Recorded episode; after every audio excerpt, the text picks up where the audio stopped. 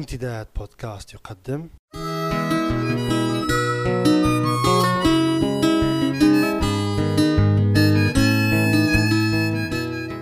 رسالة من لندن. مع جمعة بوكليب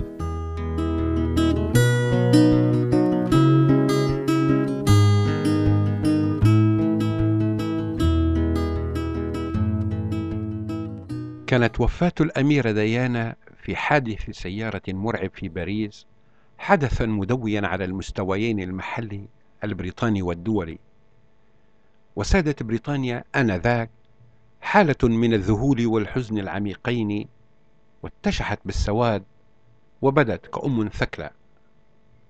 خلال اليومين التاليين لموت الأميرة المحزن كشفت وسائل الإعلام أن مستشارة بوزارة الاقتصاد البريطانية على ما أذكر أرسلت برسالة إلكترونية إلى زملائها في الوزارة تبلغهم فيها بأن الوقت أكثر من مناسب لدفن الأخبار السيئة وقصدت بذلك أن المصاب الجلل الذي غمر البلاد والناس بوفاة الأميرة ديانا يعني أن الوقت مناسب جدا كي تقوم الوزارة بإصدار بياناتها وأحصائياتها المثقلة بالأخبار السيئة عن إخفاقات الحكومة في ذلك الوقت وبذلك تضمن عدم تعرض وسائل الأعلام لها وما ينتج عن ذلك من شرشحة للحكومة والوزير والوزارة. إلا أن السحر انقلب على الساحر لأن أحد زملائها قام بتسريب الخبر إلى وسائل الأعلام وانقلبت الدنيا على رأس الحكومة ورأس المستشارة ولم يكن أمام الأخيرة من مفر سوى الاعتذار علنيا أمام شاشات التلفاز وتقديم استقالتها.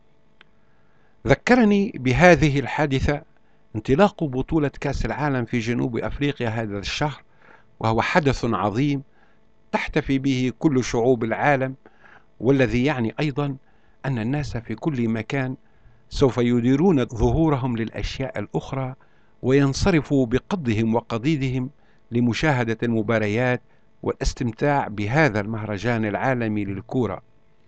الأمر الذي يشرع الأبواب أمام حكومات العالم لكي تدفن الأخبار السيئة وتمرر ما تريد تمريره من سياساتها المثيرة للجدال وسخط المواطنين.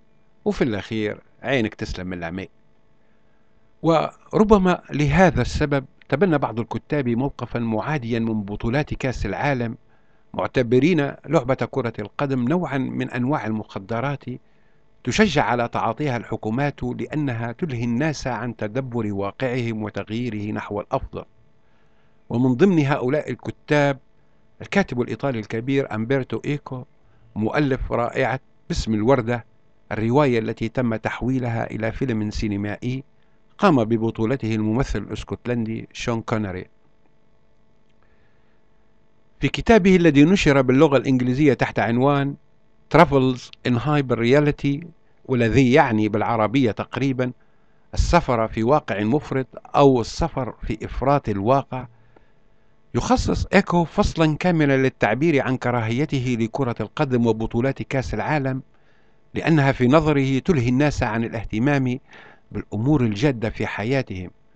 وعزز كراهيته تلك بمثال عما كان يحدث في بلده إيطاليا في فترة ظهور مجموعة الألوية الحمراء اليسارية المتطرفة حيث يقول إن الإيطاليين كانوا يفضلون الحديث عن مباريات الكرة لأنها أسهل لهم وأيسر من متابعة استراتيجية الحكومة المضادة للإرهاب أو غيرها من سياسات الحكومة الأخرى.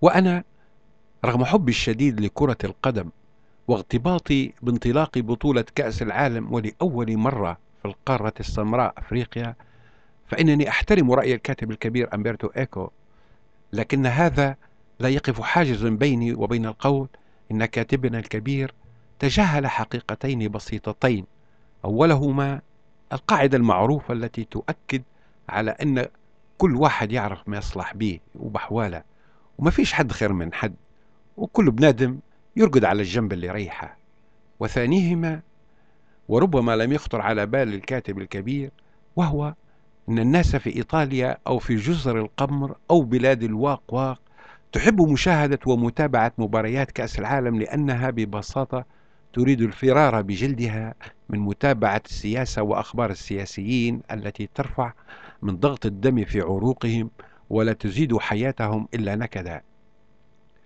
خلال بطولة كأس العالم الحالية كنت جالسا في بيتي أتابع برنامجا رياضيا عن البطولة قبل بدء إحدى المباريات. وإذا بالكاميرا تتوقف وتركز بصورة مقربة على شاب لا يتجاوز بداية العشرينيات من عمره.